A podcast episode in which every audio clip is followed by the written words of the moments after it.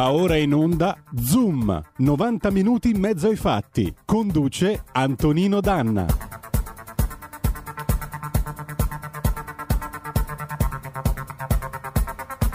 Amiche e amici miei e non dell'avventura, buongiorno. Siete sulle magiche, magiche, magiche onde di RPL. Questo è Zoom, 90 minuti in mezzo ai fatti. Io sono Antonino Danna e oggi con me al microfono in conduzione c'è anche Giulio Cainarca. Buongiorno Giulio. Buongiorno Antonino, buongiorno a te. Buongiorno e ben trovato. Mi fa invidia che tu hai sempre sto suono professionale, porca vacca. Io ogni tanto mi riascolto e sento che sto microfono gracchia. Vabbè, ognuno. Siamo arrivati a invidie di questo genere.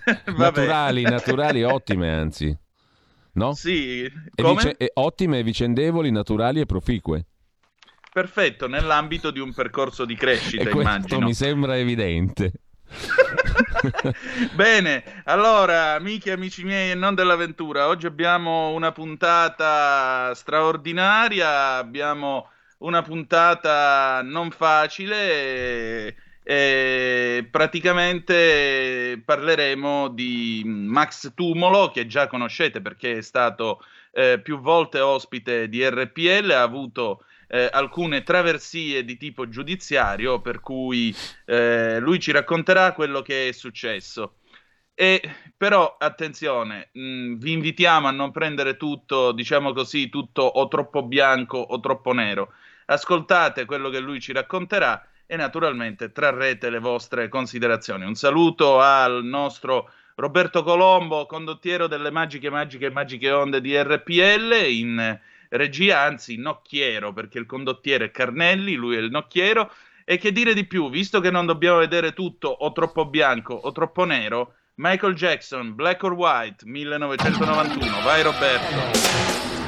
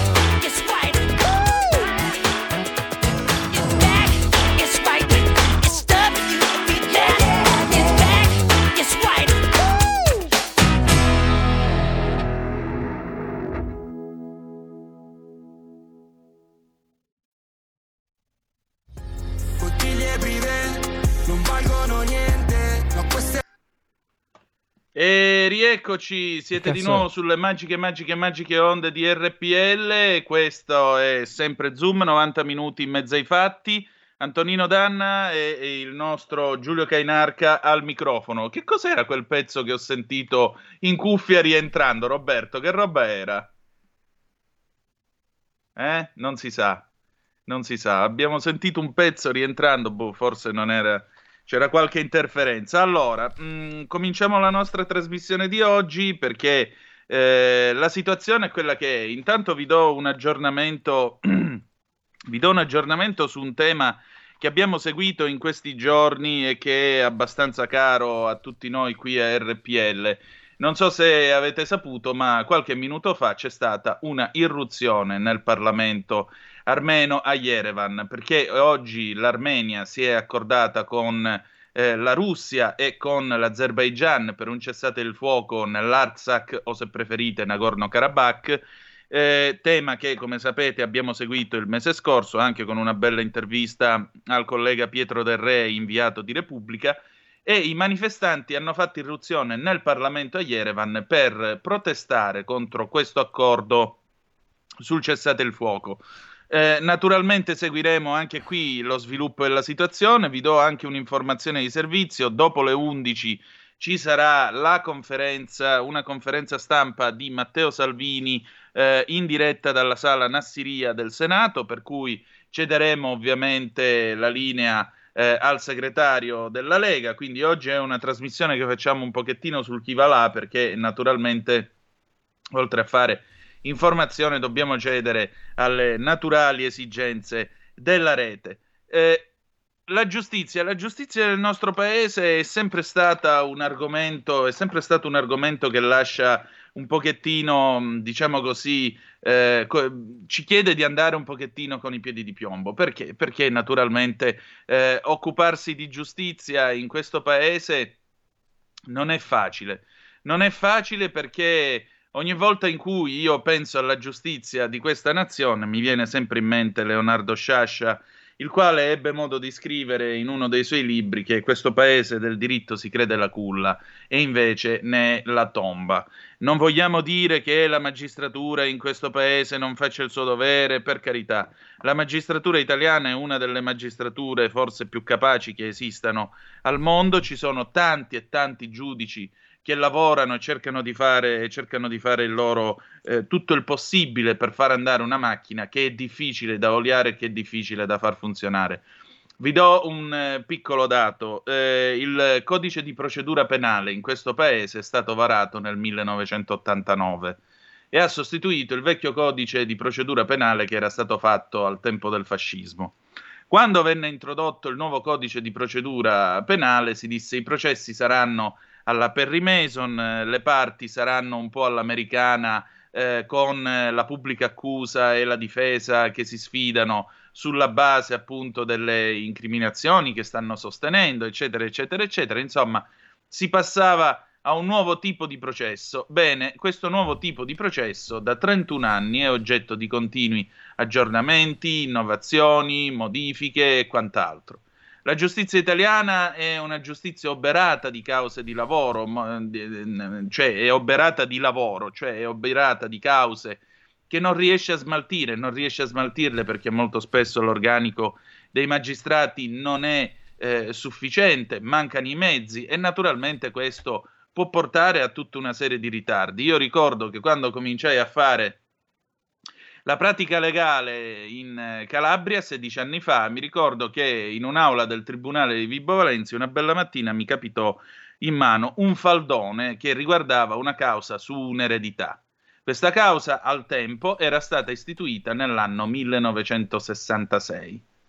Pensate un po', cioè quasi 40 anni prima e tu vedevi questo faldone esterno in questa carta degli anni 60 con tutto il materiale che si era accumulato de- nei decenni successivi di rinvio in rinvio in rinvio e anche quella mattina quel faldone arrivò sul tavolo della giudice, la giudice valutò quello che c'era da valutare con gli avvocati presenti, dopodiché firmò e firmò per un rinvio ad altro mese da destinarsi e il faldone continuò a viaggiare. Boh, secondo me quel faldone sta ancora viaggiando tipo certi pacchi che vengono rifiutati nel nostro paese. Purtroppo queste cose accadono, purtroppo nella giustizia italiana eh, ci sono ritardi, purtroppo nella giustizia italiana capitano problemi di questo genere e bisogna essere grati ai magistrati che fanno ogni giorno del loro meglio e, del loro, eh, e il loro onesto lavoro, cercando di garantire un po' di, di diritti e un po' di diritto a un paese che, ripeto, del diritto, come diceva Sciascia, si crede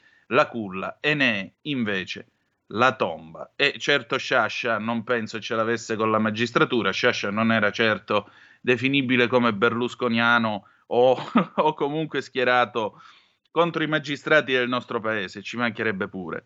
Eh, non dimenticherò mai la scena di un uomo di un'ottantina d'anni che era custode dei beni della GIL, la gioventù italiana del Littorio, stava facendo una causa con eh, lo Stato, una causa di diritto del lavoro, e a un certo punto disse a questa giovane magistrato eh, che era salernitana, perché a Vibo Valencia mh, arrivano i magistrati dalla Campania per l'organizzazione giudiziaria nel meridione d'Italia, e ricordo che quest'uomo anziano, quasi curvo, figlio le disse: Dottoressa, se potete, perché in Calabria si dà di voi, dottoressa, se potete, cercate di fare in fretta. E lei lo guardò e gli disse: Ma voi lo vedete, io qua dove sto? Tutti i giorni sono qua e cerco di fare il mio dovere al meglio. Ecco, noi siamo dalla parte di gente così, siamo dalla parte di Nicola Gratteri, siamo dalla parte di chi ogni giorno in un'aula di tribunale cerca di dare giustizia. Adesso mh, ci prepariamo a mandare eh, in onda il prossimo pezzo musicale. Vorrei concludere con un appello, lo sapete qual è se avete tra 18 e 67 anni, una diagnosi di Covid col tampone, due tamponi negativi, voi potete telefonare all'Avis, dire loro guardate che ho avuto questo, vorrei donare il sangue, primo perché il sangue in ospedale serve sempre, secondo perché da questo sangue si estrae, si può estrarre il plasma iperimmune. Voi vi siete salvati la vita, salverete altre vite umane. Ragazzi, c'è bisogno di sangue, vedete di fare il vostro dovere verso gente che non conoscete e a maggior ragione sarete ancora più contenti di quello che fate e del bene che farete. Infine vorrei, vorrei salutare eh, un amico che sta attraversando un momento non molto facile perché insomma eh, questo mio amico mi ha raccontato alcune sue vicende private, mi ha raccontato di aver scoperto di essere, di essere omosessuale, io gli ho detto che a me non interessa assolutamente niente, mi interessa solo essere amico suo perché l'amicizia è tale e basta. E gli voglio dedicare una canzone invitandolo a farsi una sana risata di uno che fu beccato eh, in un bagno di Los Angeles mentre sfogava la sua omosessualità e poi ci fece sopra un pezzo che andò in classifica, il primo posto in hit parade, prendendo in giro quelli che avevano cercato di sputtanarlo. George Michael, Outside, 1998. Vai, Roberto.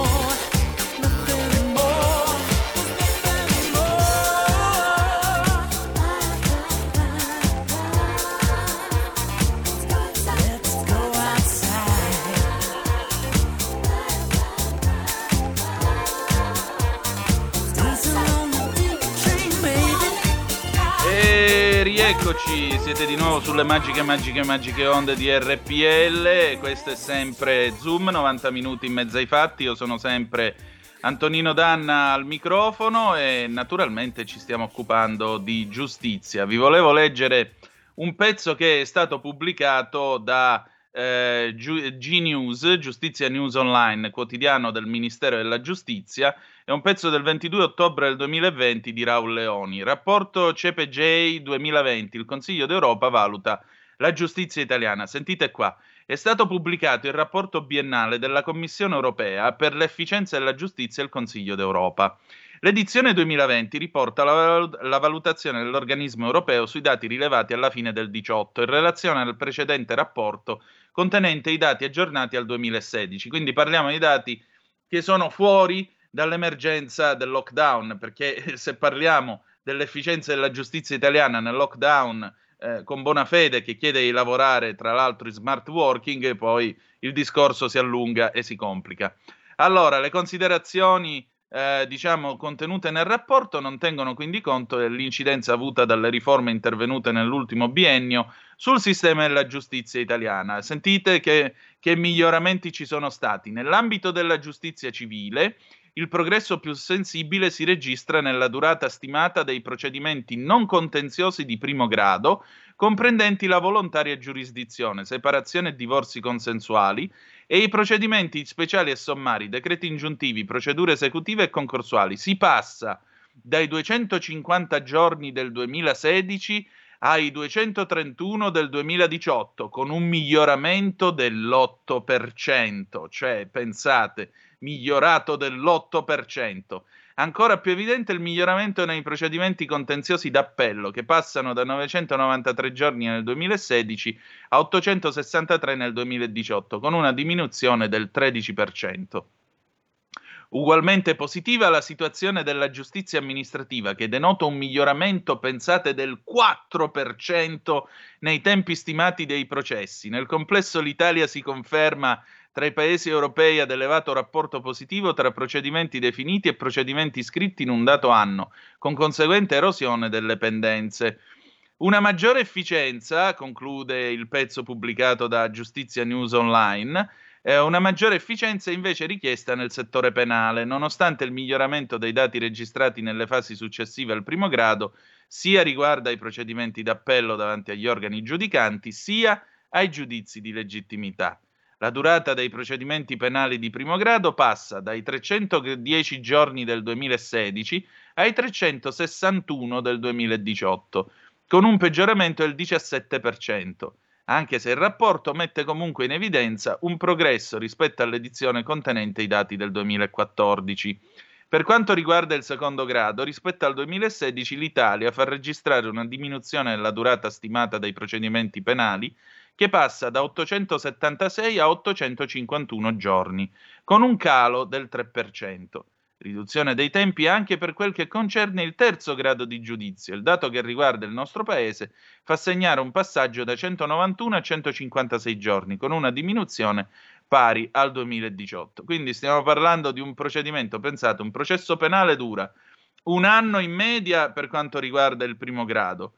Poi ci vogliono dunque 730, due anni e mezzo più o meno eh, per il secondo grado e infine un altro mezzo anno più o meno per il terzo grado. Quindi se tutto va bene ci vogliono 4-5 anni per avere la definizione di una causa penale. Immaginate il principio qual è, no? Che una giustizia per essere tale deve essere veloce, pronta ed efficiente. 5-6 anni e chissà anche eh, quanto altro. Insomma, c'è da, c'è da, fare un po' di tagliando alla macchina della giustizia. Questo è poco, ma sicuro, amici miei. Tra l'altro, a proposito del, del civile, io ricordo che ci fu eh, più o meno un 6-7 anni fa una grande ondata di simpatia verso quello che sembrava lo strumento eh, risolutivo che avrebbe tolto lavoro ai tribunali nelle cause civili, quelle piccole cause eh, condominiali, liti di vicinato, cose di questo genere, ed era la mediazione conciliazione o media conciliazione.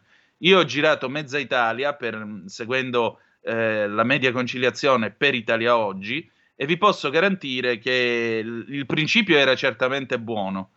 L'applicazione fu qualcosa di, di disgustoso, per non dire, diciamo, non disgustoso, è sbagliata la parola. L'applicazione fu, eh, fu ridicola e quindi il risultato fu tale che alla fine è stata messa in un angolo. Peccato perché è stata un'occasione persa.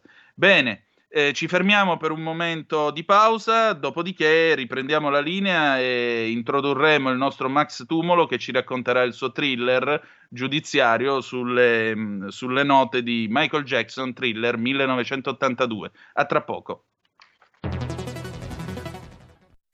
Hai sentito? Le radio italiane si mettono insieme per amore, per amore della radio. Una grande storia meritava uno straordinario futuro. Nasce l'app Radio Player Italia. 140 stazioni in una sola rete. Scegli la tua preferita e ascolta il suono perfetto del digitale. Gratis, senza registrazione, senza interruzioni. Compatibile con tutti i device. Naviga, esplora e scopri l'universo dell'audio. Ti sorprenderà. Scarica Radio Player Italia. Il futuro batte con la radio nel cuore. Anche RPL è disponibile su Radio Player Italia.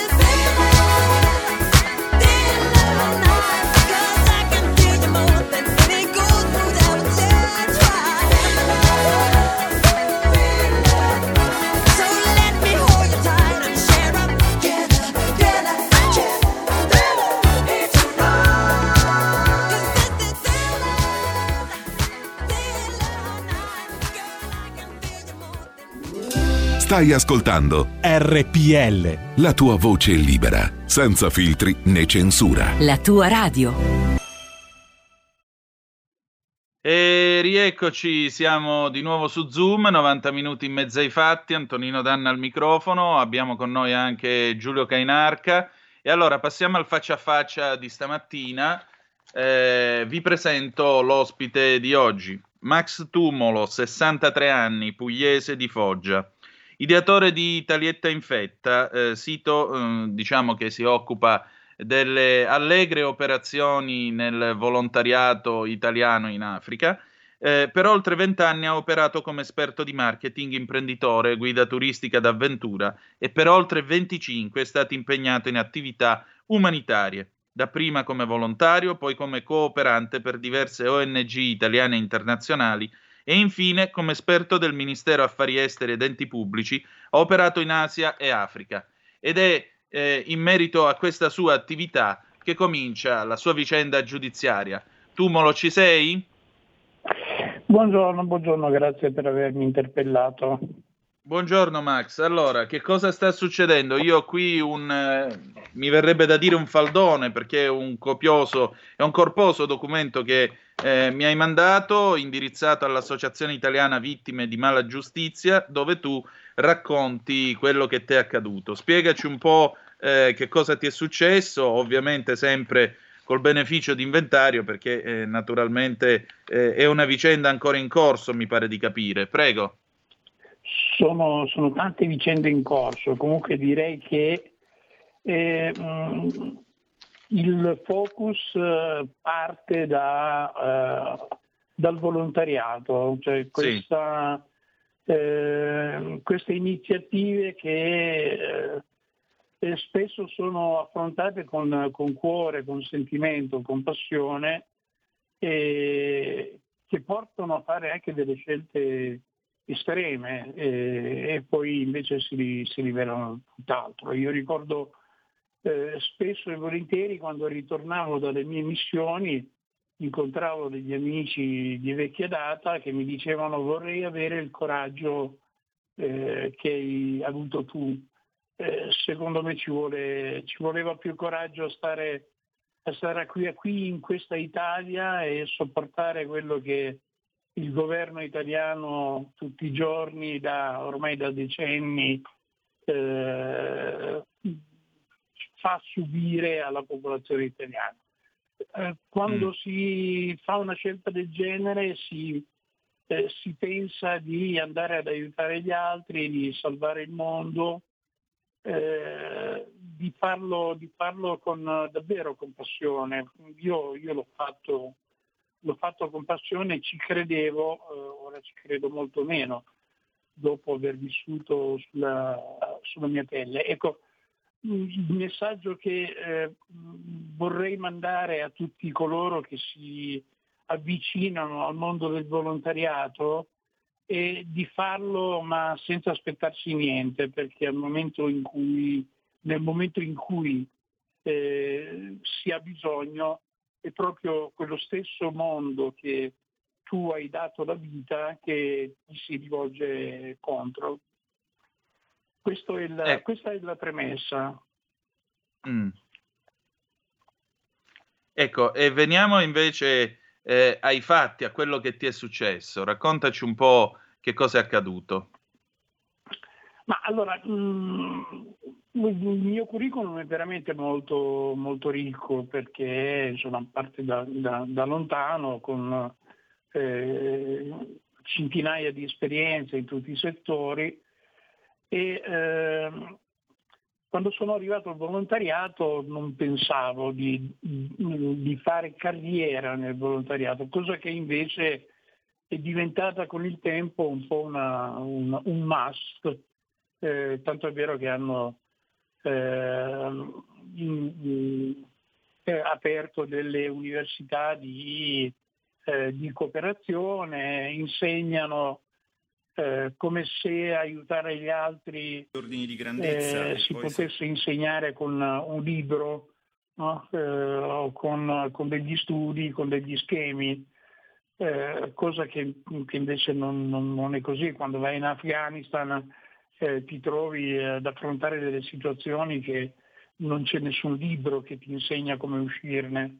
Scusate, Quindi scusate devi Max. acuire le tue capacità, le tue, la Max- tua esperienza, la tua intelligenza. Sì, un e- attimo Max, scusa, Max, vai Giulio. Sono, sono Giulio Cainarca, buongiorno Max. Ehm, la mattinata era stata già mm, prevista così un po' mm, spezzata perché dobbiamo collegarci adesso con Roma dove c'è una conferenza stampa di Salvini e Bagnai eh, sulle questioni delle ricette economiche per questo periodo. Eh, tu hai solo introdotto, Max, la tua storia, eh, avremo sicuramente modo con Antonino di riparlarne a breve. Mm? Mm, vediamo se riusciamo a risentirci prima del mezzogiorno, eh, oggi. Se no, Io sono a disposizione. se no abbiamo solo introdotto una questione alla quale lo sai, ci teniamo sia professionalmente che umanamente a starti vicino, eh, per cui nel senso operativo, fattivo, non, eh, non certamente diciamo così per puro sentimentalismo, ma perché è una storia la tua che va seguita da vicino, raccontata ed è anche la storia di una persona che si tratta da fare per a sua volta raccontare delle cose, per fare informazione col tuo sito italiettainfetta.it. Ci risentiamo o subito o a brevissimo, insomma, per raccontare per intero la tua vicenda A giudiziaria. e disposizione, buona continuazione. A presto. Nella circostanza dell'attuale crisi, fatto interventi, disposto interventi di riduzione. Allora, di cediamo la linea alla conferenza stampa di Matteo Salvini, un, in diretta dalla sala eh, Nassiria del Senato. piace, Buon eh, ascolto e buona visione per chi la segue attraverso la radiovisione di RPL. Grazie. nel sistema imprenditoriale, anche semplicemente l'incertezza di sapere quando scadono i termini dei singoli interventi. La nostra idea è sempre stata quella di fare interventi più incisivi e più semplici. La proposta era, come ricorderete, quella dell'anno bianco fiscale. È chiaro che a fine anno questa proposta ormai è scaduta, non ha più senso. Allora, la proposta che, che facciamo è quella di un intervento incisivo sull'IVA, un intervento che ha un ordine di grandezza plausibile perché è quello dell'ordine di grandezza dell'intervento che è stato fatto in, in, in Germania, cioè l'ordine di grandezza di una ventina di miliardi, poi vi do anche i decimali, e che ehm, fra l'altro avrebbe anche il significato di razionalizzare la struttura di questa imposta e muove da una considerazione, la considerazione che in questo momento l'Italia è in, in deflazione sostanzialmente, l'ultimo dato che abbiamo, quello di ottobre, ci dà un indice generale dei prezzi al consumo in discesa di meno 0,3, ma i prodotti alimentari, le bevande, eccetera, eccetera, sono tutte in crescita um, come prezzo, con tassi di crescita tendenziali dell'1,5 e dell'1,8. Quindi quello cui stiamo assistendo in questa crisi è un eh, diciamo, inizio di eh, di, di una diminuzione di potere di acquisto nelle classi, nelle classi più, più, più deboli. Ricordiamo che eh, eh, i, nei primi due decili della distribuzione del reddito, cioè il 20% delle persone meno ricche spendono il 30% del, del loro reddito in, in, consumi alimentari, quindi è evidente che se i prezzi dei consumi alimentari eh, crescono, loro ne sono danneggiati. La nostra idea è stata quella di proporre una rimodulazione delle aliquote IVA. Voi sapete che l'Italia ha quattro aliquote IVA, eh, l'Unione Europea suggerisce di adottarne due, ma consente di adottarne N, d'accordo? Eh, di paesi che ne adottano due, ce ne sono altri sei, poi ve li dico e vi dico anche quali sono le aliquote. Fondamentalmente noi proponiamo di eh, abolire le aliquote eh, super ridotte, quelle al 4 e al 5%, eh, e di ridurre le, eh, l'aliquota ridotta e l'aliquota ordinaria, che sono al 10 e al 22%, di due punti ciascuna, portandole quindi rispettivamente all'8 e al 20%. Eh, sulla base degli ultimi dati di gettito, quelli che possiamo trarre dalle relazioni che eh, l'Italia fa all'Unione Europea, perché voi sapete che l'IVA è risorsa propria, quindi va documentato eh, f- fino al centesimo che cosa si eh, ottiene come gettito per singolo, per singolo cespite di spesa. Eh, sulla base di quei dati possiamo fare una stima di mh, una, mh, si lascerebbero nelle tasche degli italiani 20,2 eh, miliardi di, di, euro. Come ripeto, si andrebbe verso una situazione eh, di configurazione delle aliquote che è simile a quella di paesi come la Germania, l'Estonia, l'Olanda, la Slovacchia, il Regno Unito, paesi diciamo, che noi siamo soliti sentirci raccontare, in particolare dai media, come paesi virtuosi e quindi perché non andare anche noi su questa strada. L'impatto sull'aliquota media, visto che ne abbiamo quattro, no? l'aliquota media scenderebbe dal 15,6 al 13,4, un calo di 2,2 punti che è simile a quello che fece il Regno Unito nel, nel 2008, eh, ci fu un calo di due punti e mezzo dell'aliquota media. Abbiamo anche stimato con, con un modello macroeconomico, sapete che normalmente gli interventi in ambito fiscale vengono fatti diciamo, di carattere micro perché bisogna andare a vedere prodotto per prodotto e classe di reddito per classe di reddito, quindi queste sono stime diciamo così, eh, ovviamente approssimative, ma l'impatto sul, sul PIL di questa, di questa, manovra sarebbe dell'ordine di uno 0,4% di crescita in più nel primo anno, su su fino tendendo verso lo 0,5% negli anni successivi. Quindi questa manovra avrebbe degli impatti eh, espansivi. Eh, questo è un ordine di grandezza che è compatibile con quelli che troviamo nelle simulazioni fatte da istituzioni molto più prestigiose che hanno molti più fondi a disposizione pubblicati su studi internazionali. Per esempio si stima che anche l'effetto della manovra effettuata nel Regno Unito sia stato di questo ordine di grandezza. Non vi annoio con gli ulteriori dettagli su quello che ci dice la letteratura eh, scientifica sugli effetti di manovra di questo tipo su settori fra l'altro particolarmente danneggiati in questa particolare crisi, come per esempio il settore della ristorazione. Abbiamo almeno due precedenti che sono stati studiati scientificamente di riduzione dell'IVA e di impatto sul settore della ristorazione, che sono la Francia eh, e, la, e, la, Svezia. La Svezia nel 2012, la Francia mi sembra nel 2011, no, ero lì ma non mi ricordo esattamente l'anno, e gli effetti normalmente sono, eh, sono eh, positivi. Ripeto, si tratta di un intervento semplice, di un intervento che razionalizza e di un intervento che, eh, sottopo- che, che darebbe un quadro di riferimento certo al sistema economico e che lascerebbe un po' di liquidità nelle tasche degli italiani, invece di prestargliela per poi, farsela, per poi farsela ridare al mero scopo di far pagare le tasse agli imprenditori con dei soldi presi a prestito dalle banche, che non ci sembra e non ci è mai sembrato il massimo dal punto di vista della logica di intervento. Grazie. Quindi ci allineeremmo a quello che fa l'Europa, visto che ci dicono sempre ascoltiamo l'Europa, più europeisti di così, passiamo da 4 a 2 aliquote. Entriamo nelle case di tutti gli italiani, soprattutto di chi è più in difficoltà, perché passerebbe dal 4% allo zero l'aliquota su pane, latte, frutta e verdura. E pane, latte, frutta e verdura sono quello che, che, che servono nelle periferie di questo Paese. Scendendo dal 22 al 20%, anche qua allineandoci alla media francese, britannica e tedesca, eh, abbigliamento, calzature, bevande e tutto quello che si compra in negozio, se il negozio è aperto, sarebbe una boccata d'ossigeno per l'intero sistema commerciale e artigianale eh, italiano. Scenderebbe dal 10 all'8% l'aliquota su carne, pesce, zucchero, caffè, bollette eh, e alberghi. E anche questo sono soldi, ripeto, stiamo parlando di 20 miliardi. Dall'inizio della crisi ad oggi il governo euro più euro meno ha messo in ballo, lascio giudicare a voi con quale efficacia, oltre 100 miliardi questo sarebbe una spinta ai consumi notevole e sarebbe un sostegno altro che decreto ristori. Il problema non è inseguire ogni DPCM con una mancia coloro i quali vengono chiusi dalla sera alla mattina. Questo riguarda tutta Italia, da nord a sud, eh, tutte le città e tutte le categorie economiche. Penso che su questo progetto Confindustria, Confcommercio, Confesercenti, Coldiretti, Confagricoltura, Federturismo e chiunque altro non possa che essere d'accordo. Lo propose il Presidente del Consiglio a giugno, quindi non possiamo essere accusati di proporre robe strampalate mai sentite. L'ha proposto il Governo, non abbiamo più notizie di che fine abbia fatto questa proposta sollecitata dagli imprenditori e dai commercianti, l'abbiamo studiata, l'abbiamo delineata, l'abbiamo quantificata la crescita dello 0,5% nell'arco del medio termine va ampiamente a compensare il costo del provvedimento.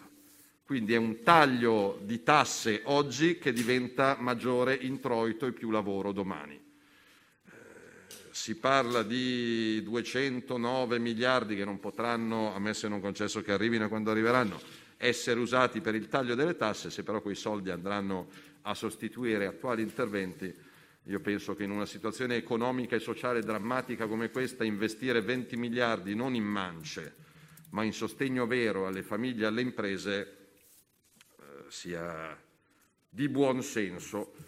Alleghiamo tabelle, alleghiamo schemini. La Germania ha fatto un'operazione del valore doppio, per carità, loro sono più forti, più grandi, più sani e più belli, quindi noi non abbiamo fatto tout court quello che hanno fatto i tedeschi, ci accontenteremmo della metà. L'aliquota in Germania, se non ricordo male, è scesa dal 19 al 16%. Quindi stiamo parlando in ogni caso, anche se venisse accettata la nostra proposta, di quattro punti in meno. Però non possiamo lasciare le nostre imprese fuori mercato. Quando le imprese tedesche hanno il 16% e noi teniamo il 22%, è chiaro che è difficile competere. Io penso che invece dei decreti ristori, e su questo lascio a voi chiamare Sangalli, Bonomi eh, o, o Prandini o Giansanti, su questo progetto penso che potrebbe esserci veramente l'unità nazionale. E quindi lo offriamo a gratis, non chiedendo in cambio nulla al governo al Presidente del Consiglio, sperando di avere una risposta, visto che questo progetto è figlio di studi e non di improvvisazione.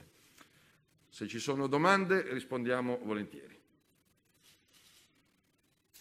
Prego.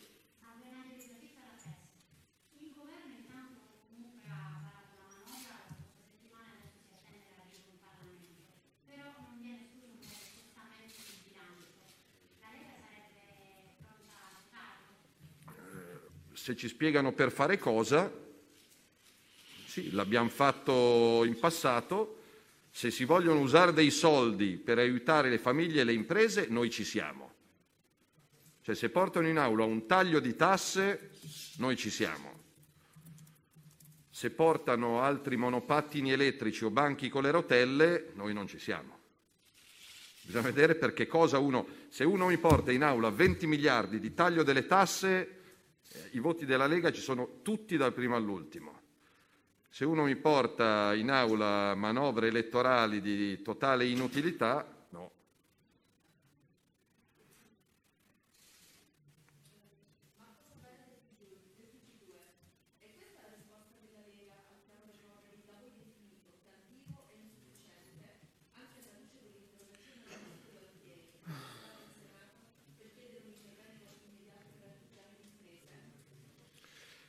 Allora, i fondi europei, se arriveranno, arriveranno l'anno prossimo e dipenderanno da altri. Questi sono fondi italiani su cui può decidere oggi il governo italiano col Parlamento italiano a sostegno delle famiglie e delle imprese italiane. Quindi non sono un'alternativa. Alberto, correggimi se sbaglio, anche perché il dibattito in Europa su questi fatidici fondi europei mi sembra tutt'altro che concluso. Sì, infatti è, ancora in corso, anche perché, come sapete, è ancorato alle vicende del bilancio dell'Unione Europea, che sono sempre delle vicende piuttosto complesse. Ma eh, io intanto ringrazio dell'opportunità di poter dire qualche parola di verità su quello che sta eh, succedendo in Europa e su che cosa, e su che cosa arriva da lì. Eh, sul fatto che i fondi eh, siano tardivi, io capisco l'intenzione della domanda, che è lecita come tutte le domande, ma insomma credo che vi ricordiate, siccome siamo adesso a novembre, che si era parlato di fondi che sarebbero arrivati in autunno e la cosa è vera, solo che purtroppo è l'autunno del 2021. Noi avevamo fin da marzo sottolineato che c'erano degli snodi tecnici che avrebbero reso impossibile l'arrivo di fondi e ricordiamo anche che mentre aspettava questi fondi il governo facendo degli interventi di microchirurgia cercava di mettere dei cerottini qua e là invece di intervenire come poi è stato costretto a fare, come noi fin dall'inizio avevamo chiesto che facesse, cioè con un collocamento mh, adeguato di titoli di Stato sul mercato perché era certo, stracerto, evidente, ovvio che ci sarebbe stato un intervento della BCE, che quindi si poteva avere una politica finanziaria da parte del Tesoro giustamente aggressiva, politica che non c'è stata, che si è svolta, diciamo così, sempre, sempre, sempre giocando in rimessa. E questo ha eh, impedito di intervenire in modo incisivo sull'economia ed ha costretto a quella polverizzazione di interventi che è quello che gli imprenditori lamentano di più, perché è oggettivamente molto difficile anche per noi legislatori stare dietro alle scadenze dei diversi provvedimenti e a capire oggi chi è la categoria danneggiata perché non ha più accesso a, a, a fondi che gli sono stati promessi. In tutto questo aggiungo un altro tema europeo che, no, che anzi consentitemi molto rapidamente due. Primo, noi non sappiamo quei, quei, soldi a che condizioni arriveranno e ne è prova il fatto che quelli che abbiamo già preso, cioè i 10 miliardi del Shore, hanno delle condizioni, in particolare dei tassi di interesse, coperti da segreto di Stato, motivo per cui qui in Senato abbiamo depositato un'interrogazione al Ministro dell'Economia e delle Finanze per capire perché non possiamo sapere quanto ci costano i soldi che l'Europa ci dà. I soldi che ci dà il mercato hanno fra i vari pregi, oltre a quello di non imporci il modo di spenderli, anche quello di sapere quanto ci costano. Secondo, eh, suggerisco ai, a, agli operatori del, del, della stampa e dei media di mettere l'occhio, come fa oggi in particolare la verità, ma credo che domani lo farete tutti, eh, sul tema degli aiuti di Stato, perché eh, non è assolutamente chiaro in, perché non sia stato sollevato in Europa il tema dell'evento eccezionale come clausola liberatoria dai, dai regolamenti degli aiuti di Stato e questo esporrà potrebbe esporre, cioè il rischio che esponga chi ha ricevuto certe provvidenze al rischio di, di, di, di doverle restituire. Io vengo, sono stato eletto in Abruzzo, dove, dove lavoravo con, all'università, e eh, in quel territorio, eh, a seguito del sisma, ci sono stati degli aiuti di Stato e c'è stato tutto un contenzioso che è ancora in corso per notificazioni errate o tardive da parte dei governi non abbiamo la sensazione che questa cosa sia stata gestita benissimo dal governo. Mi riferisco appunto al tema del, dell'esenzione dal quadro regolatorio degli aiuti di Stato. Grazie. Entrando nel dettaglio da giornalista, dico che i primi quattro beni di, di acquisto che andrebbero a eh, fruire dello sconto IVA, che oggi pagano il 22%, sono nell'ordine l'abbigliamento, il mobile, le bollette della luce e del gas e le automobili. Quindi sono tre fra i settori più colpiti, abbigliamento, arredamento e auto, a cui daremmo una boccata d'ossigeno. Ovvio che se passi dal 4 allo 0%, quindi esenzione IVA totale per pane, latte, frutta e verdura, aiuti chi sta a Quarto Giaro, chi sta allo Zen e chi sta a Torpignattara. E quindi riusciremmo ad aiutare tutte le fasce sociali e, ripeto, tutti i negozi che riapriranno, perché purtroppo dobbiamo dire che andiamo ad aiutare un, tessuto, un tessuto economico e produttivo che in molti casi dal primo gennaio non fruirà di questo sconto perché proprio non aprirà, to cure. E ci sono già i primi casi di usura che è un tema che abbiamo segnalato a tutte le prefetture e al Ministro dell'Interno, segnalato in tante città italiane. Quindi è una proposta dettagliata, quantificata, misurata, stiamo parlando di centinaia di miliardi in ballo, quindi non, chiediamo la luna, parliamo di 20 miliardi per incassarne a medio termine altrettanti, dando un contributo vero, potenzialmente già dal mese prossimo, alle famiglie e alle imprese. Poi se l'anno prossimo arriveranno anche i soldi dell'Europa è viva e viva, però intanto questo è un contributo vero a chi, a chi è a casa e, e sta lottando per mettere insieme il pranzo con la cena.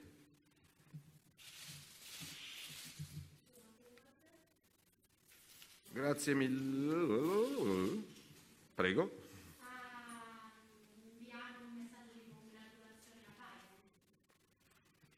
Aspetto il risultato delle elezioni. Da che mondo è mondo aspetto il risultato effi- ufficiale del, delle elezioni, visto che c'è una discussione ancora aperta non in uno ma in diversi stati del- dell'Unione e quindi quando ci sarà il risultato effettivo e quando ci sarà il vincitore ufficiale avrà tutte, tutte le mie congratulazioni. È ovvio che i nostri rapporti con gli Stati Uniti d'America rimarranno ottimi e privilegiati a prescindere dal nome e dal cognome del vincitore, però non si è mai vista un'elezione in cui il vincitore viene decretato dalle televisioni o dai giornali. Vincitore viene decretato da- da- da- dall'ufficialità che ancora non c'è perché incredibilmente, poi ci lamentiamo delle procedure di voto italiane, siamo a una settimana esatta dal voto e non c'è ancora il risultato del voto. Diciamo questa è cosa abbastanza bizzarra, però appena ci sarà il risultato ufficiale ovviamente ci complimenteremo con eh, il nuovo o il rieletto Presidente degli Stati Uniti d'America.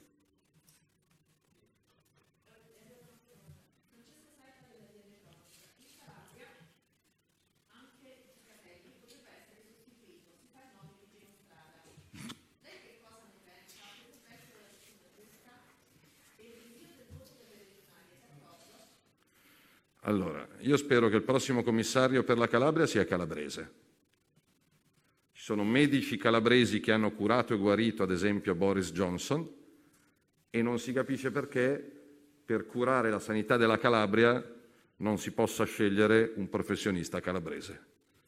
Quindi non entro nel merito dei nomi e dei cognomi, mi sembra evidente che il primo nominato non avesse capito che cosa doveva fare, il secondo nominato ha delle idee abbastanza bizzarre, eh, applica il, il principio fate l'amore, non fate la guerra, però diciamo che probabilmente c'è, c'è bisogno di altro per la sanità calabrese. Speriamo che il terzo nominato eh, sia selezionato con maggiore attenzione e spero che sia di Reggio o di Catanzaro, di Cosenza o di Vibo. Non si capisce perché eh, con medici eccellenti, rettori universitari, presidi e professionisti calabresi eccellenti occorre andare dall'altra parte del mondo. Per quanto riguarda le elezioni, in democrazia, per quello che mi riguarda, fatti salvi i problemi di salute, prima si vota meglio è. Questo vale per la Calabria come, come per qualunque altro comune che va al voto. Quindi noi siamo pronti anche domani. Ovviamente la situazione sanitaria tutta la nostra attenzione, però spero, ripeto, che il prossimo commissario per la Calabria sia calabrese e che venga quantomeno condiviso col governo regionale calabrese. Perché se il governo parla di collaborazione e poi ti paracaduta dalla sera alla mattina improbabili commissari in giro per l'Italia, non è il modo migliore per collaborare.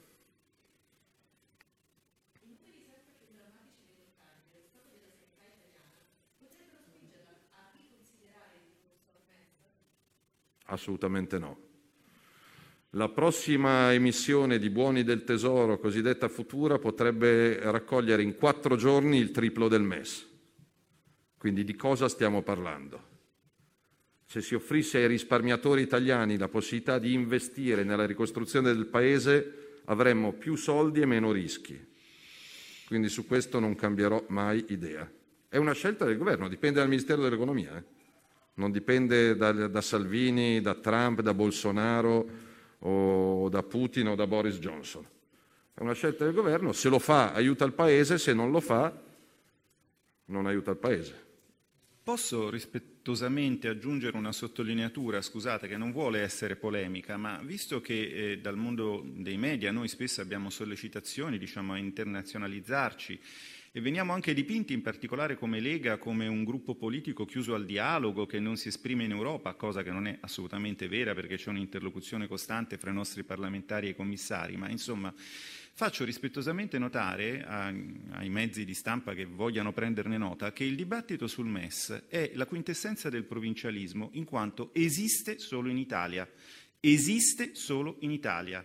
Esiste solo in Italia, d'accordo?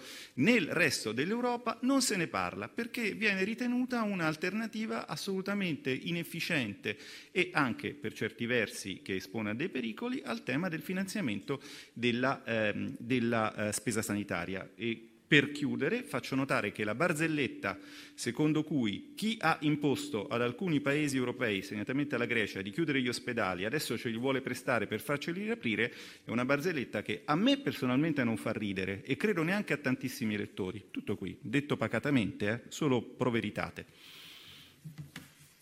Grazie mille. Se qualcuno poi vuole il dettaglio delle aliquote costo per costo, cifra per cifra, se ce lo dite vi mandiamo la cartella perché sono 32 voci di spesa diverse che, che da ricordare tutte sono complicate, ma siccome abbiamo fatto un lavoro nel dettaglio, se qualcuno lo vuole eh, ve, lo, ve lo giriamo ovviamente. Grazie a tutti.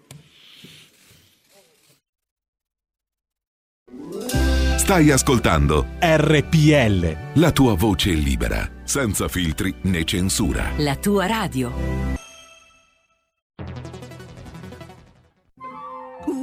Che bella auto nuova! Chi ha parlato? Sono io, la Digital Radio. Ma io non ho la Digital Radio. Questo è quello che pensi tu, analogico che non sei altro. Io invece sono qui. Yuhu, proprio nella tua auto. Mi vedi? Mi senti?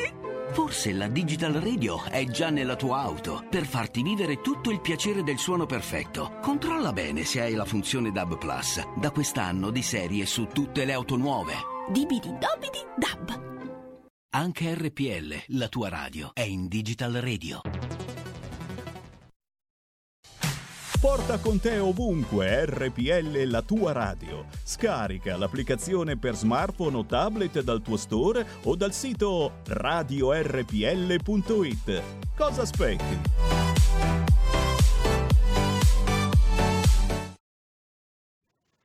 E rieccoci, siete di nuovo sulle magiche, magiche, magiche onde di RPL, questo è di nuovo Zoom. Avete ascoltato Matteo Salvini e Alberto Bagnai in conferenza stampa. Mi permetto di fare una chiosa a margine di quello che ha detto il segretario della Lega. Lui diceva un commissario calabrese per la sanità calabrese. Eh, parole sante, mi permetterei di aggiungere magari un commissario calabrese che sia un medico calabrese il quale ha lavorato altrove e quindi è in grado di portare eh, tutta una serie di idee per quello che con una brutta parola italiana si definisce efficientamento. Ehm, anche perché, vedete, mh, io, voi lo sapete, io sono di Vibo Valencia, mi piange il cuore a vedere la mia regione la mia gente in queste condizioni, ma d'altronde eh, che la sanità calabrese fosse in difficoltà, questo si sapeva da almeno 30 anni. E il fatto che si sapesse da almeno 30 anni pone un, um, un'enorme, diciamo così, un'enorme ipoteca sulle scelte che sono state fatte e sulle figure politiche eh, e sull'offerta politica eh, di tutta la regione in tutto questo periodo e anche più di 30 anni, già che ci siamo. Spero che questo lockdown, spero che questa situazione così difficile induca tanti di noi a riconsiderare il fatto che nessuno si salva da solo e che probabilmente se ci mettiamo tutti assieme e cerchiamo di pensare al bene comune, al di là di consorterie e gruppi vari ed eventuali, può aiutare la regione Calabria, la mia regione, la mia gente, la mia terra può aiutare questa gente eh, a riprendersi, a rimettersi in piedi e certamente, diciamo così, migliorare le, le, queste strutture di cui c'è un bisogno enorme. Altrimenti sapete che cosa succederà? Che passata l'emergenza, eh, al di là di chi sarà nominato, eccetera, eccetera, eccetera, poi puntualmente, se vorrete, verrete con me la sera verso le 8 al binario 3 di Vibo Pizzo e dalla stazione di Vibo Pizzo io vi farò vedere uno per uno tutti quelli che salgono sull'Intercity notte diretto a Milano e Torino perché si vanno a curare fuori. Questo è il punto. Quindi io non ho voglia di vedere più gente a Vibo Pizzo che prende il treno la sera alle 8 per andare a curarsi nel, nel, nel nord Italia, perché ha diritto a curarsi al suo paese, ha diritto a curarsi nella propria regione. Questo è il punto, non altro. Il treno da Vibo Pizzo pigliatelo per altro, pigliatelo per andare a lavorare, pigliatelo perché volete andare in gita, pigliatelo per quello che volete, ma non pigliatelo più eh, per andare a curarvi fuori. Questo è l'augurio, la speranza che io rivolgo alla mia gente e a tutti quelli che negli ospedali di questo paese stanno dando l'anima per eh, fare fronte a questa seconda ondata e se permettete, eh, oggi il cuore batte un pochettino più forte per tutto quel pezzo di terra che si stende a sud del fiume Noce fino ad arrivare in riva allo stretto di Messina. E allora, Max Tumolo, ci sei di nuovo? Sì, eccomi, ribuongiorno. Ribuongiorno. Allora, spiegaci un po' brevemente qual è eh, la tua vicenda, perché io ho ancora un quarto d'ora e vorrei anche dare voce agli ascoltatori perché vorrei sentire anche loro su quello che ti è accaduto. Prego.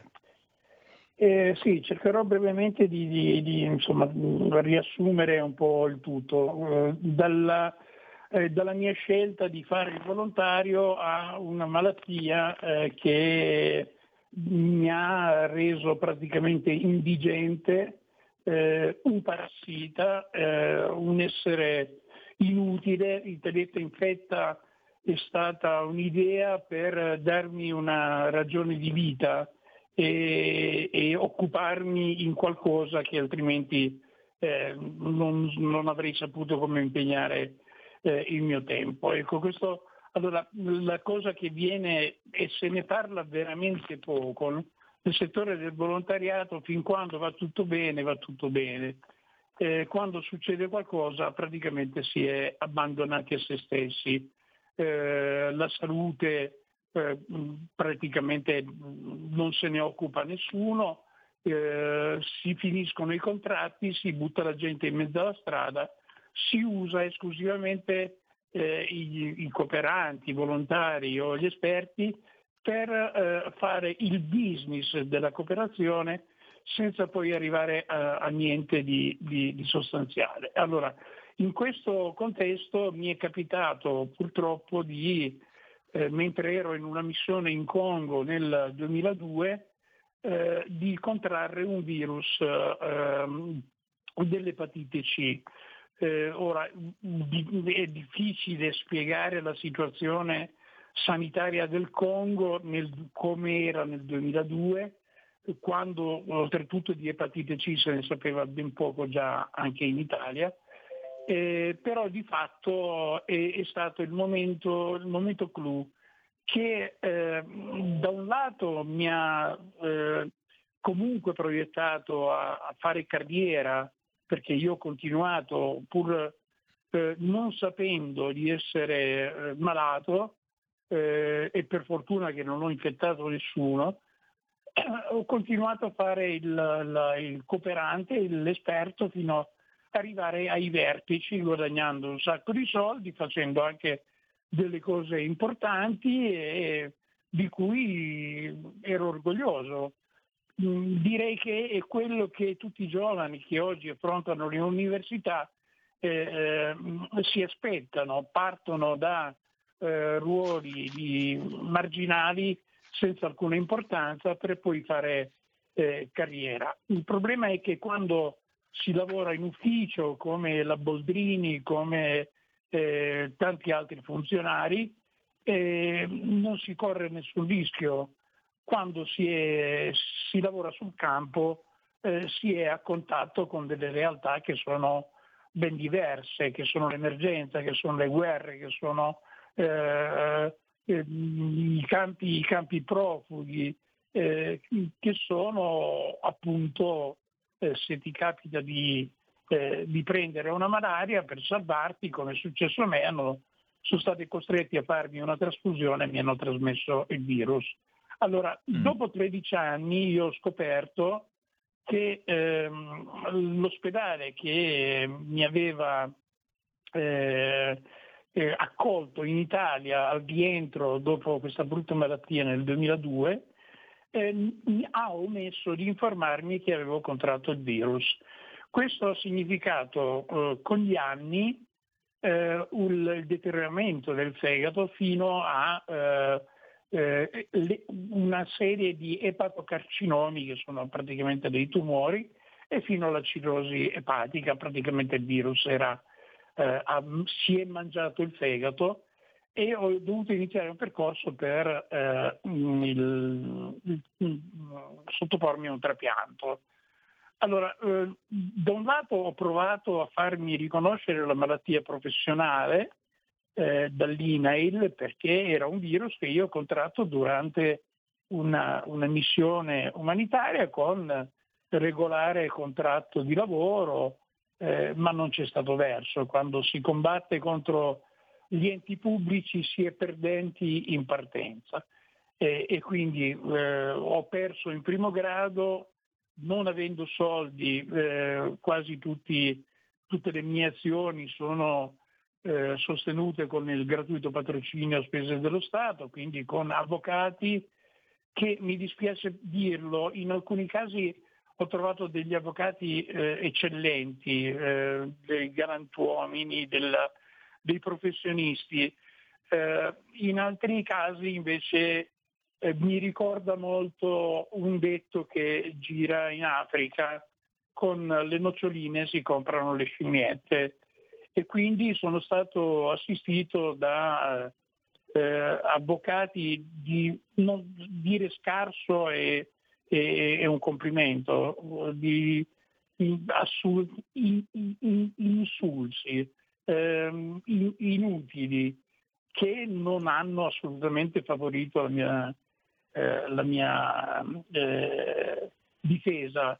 E tanto è vero che poi il- l'email non ha riconosciuto eh, la malattia professionale, ma nel frattempo questo è successo, la malattia è esplosa quando eh, io ero il- al top, al vertice, ero eh, coordinatore, in pratica capoprogetto in eh, Liberia con l'Istituto Superiore di Sanità, eh, dove ho conosciuto gente come eh, Ranieri Guerra, che oggi è eh, in televisione un giorno sì e, un- e- e l'altro anche, ho conosciuto Agostino Miozzo, ho conosciuto Bertolaso, ho conosciuto eh, una marea di gente, molti capaci, molti eh, molto capaci a fare altro. Eh, ecco, questo, questo è in sostanza l'inizio della, della mia discesa all'inferno, perché nel 2011, quando è scoppiata la malattia,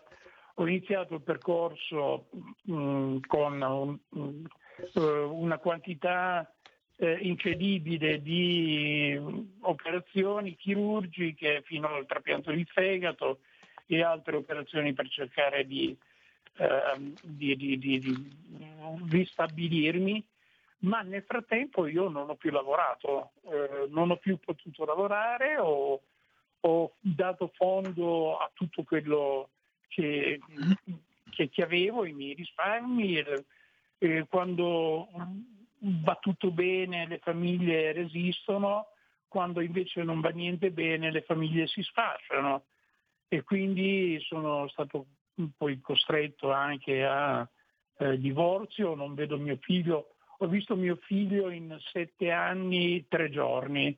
Eh, la mia ex con mio figlio vive a New York, non ho assolutamente possibilità di, di andare a New York o, o di ospitare eh, mio figlio dove non saprei, perché io non ho più eh, né casa né un luogo dove andare.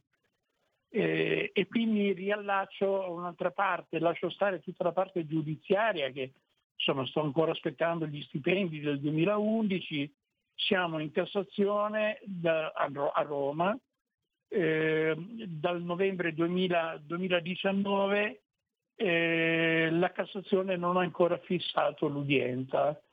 Eh, per stipendi, ripeto, del 2011 dove ho perso sia in primo grado sia in secondo grado perché secondo i giudici corrotti e, eh, oppure se non sono corrotti sono eh, incapaci ehm, mi hanno condannato eh, sostenendo che io non avessi lavorato in Liberia con la fondazione.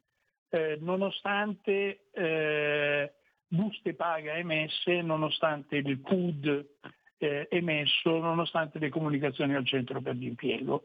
Quindi questo è il mio, il mio eh, contenzioso con la giustizia eh, mi fa ritenere che se in Italia eh, non mettono posto la giustizia per prima cosa, eh, non, non ne veniamo mai più fuori. Eh, si può parlare di economia, si può parlare eh, di salute, si può parlare di tutto quello che si vuole, ma se non si mette in ordine la giustizia, eh, l'Italia sarà un paese destinato al fallimento totale. La conferma l'ho avuta, eh, e l'hai avuta anche tu dalla lista che ti ho mandato di eh, denunce che sono state ehm, eh, oscurate, omesse, archiviate, addirittura sparite, non le trovavano più, eh, nonostante eh, insomma, carabinieri, guardia di finanza, eh, ispettorato del lavoro, eh, l'ANAC, un ente inutile che ha avuto il potere di sprecare solo soldi, che doveva garantire la trasparenza e non garantisce niente. La Corte dei Conti, eh, ho denunciato una frode di 630 mila euro circa, la Corte dei Conti dal 2018 ha questa eh, denuncia depositata, io ho chiesto la richiesta, con richiesta di accesso agli atti a che stato è la denuncia, non rispondono neanche perché, perché le questioni finanziarie eh, le gestiscono loro e il pubblico, la popolazione, la gente non è tenuta a sapere come loro procedono. Ecco, detto, detto questo, quindi oh, dal 2012 e 2000 metà del 2013 ho vissuto con i miei risparmi, finiti i risparmi, eh, ho iniziato a vivere con un assegno di invalidità civile riconosciuta al 100%, eh, rinnovata per otto anni e eh, il mese scorso eh, ho fatto una stupidaggine, ma dovevo farlo, avevo dei documenti che mi scadevano, ho chiesto il eh, rinnovo del verbale di invalidità e dopo otto anni mi hanno considerato miracolato del 100%, l'INPS mi ha ridotto la percentuale di invalidità al 75%, dichiarando addirittura che io posso andare a lavorare. Ironia della sorte, ieri ho fatto un esame eh, di respirazione e volevano eh, ricoverarmi di- immediatamente in pronto soccorso perché ho, ho la saturazione molto bassa, niente a che fare con il Covid, proprio ho un enfisema polmonare eh, e, e- e quindi eh, in, pratica io non potrei più lavorare e in pratica il 100% è, è dovuto. Quindi significa che ho dovuto rifiutare il ricovero perché ho tutta una serie di visite da rifare per fare ricorso all'INPS. Ho avuto conferma, questo è importante perché e che la gente lo sappia, ho avuto conferma che questo è un eh, comportamento che l'INPS sta adottando regolarmente con tutti gli invalidi civili al 100% da quando hanno deciso di aumentare l'assegno di invalidità a 651 euro. Quindi per evitare di pagare un sacco di soldi con gli arretrati a tutta questa gente, stanno diminuendo le percentuali di invalidità a praticamente quasi tutti. Ci sono- saranno pochissimi quelli che ancora hanno eh, l'invalidità che l'aumento che tra l'altro dovre- doveva partire a luglio con decorrenza 20 luglio, doveva essere accreditato prima d'agosto, poi a settembre, poi a ottobre, poi ancora a novembre c'è gente che non ha avuto nessun accredito. Ecco, questo è un modo di gestire l'Italia che eh, va regolato, non, non si può più continuare a pensare alla popolazione come un limone da spremere e continuare a spremere perché no- il succo è finito. Ora, eh, mi dispiace che il centrodestra eh, non è al potere, perché spero eh, che arrivi presto al potere e che dia una, una svolta. Eh, in questo momento purtroppo abbiamo abbiamo un'opposizione che non, non è presa neanche in considerazione e abbiamo degli incapaci al governo che stanno continuando a fare danni. Eh, lasciamo, lasciamo stare il recovery fund, il MES e tutto il resto, ma la gente è alla disperazione. Io Ecco Max, io devo chiudere perché il tempo è finito, però io ti chiedo di tornare da noi, magari tra una decina di giorni, e fare il punto della situazione, perché a questo punto io chiedo a- direttamente al presidente dell'Inps, Tridico, che ha avuto tutte le polemiche in merito all'adeguamento del suo stipendio, di provvedere a rivedere quantomeno il tuo caso e quello di tutti gli invalidi civili che si trovano davanti a questa cosa.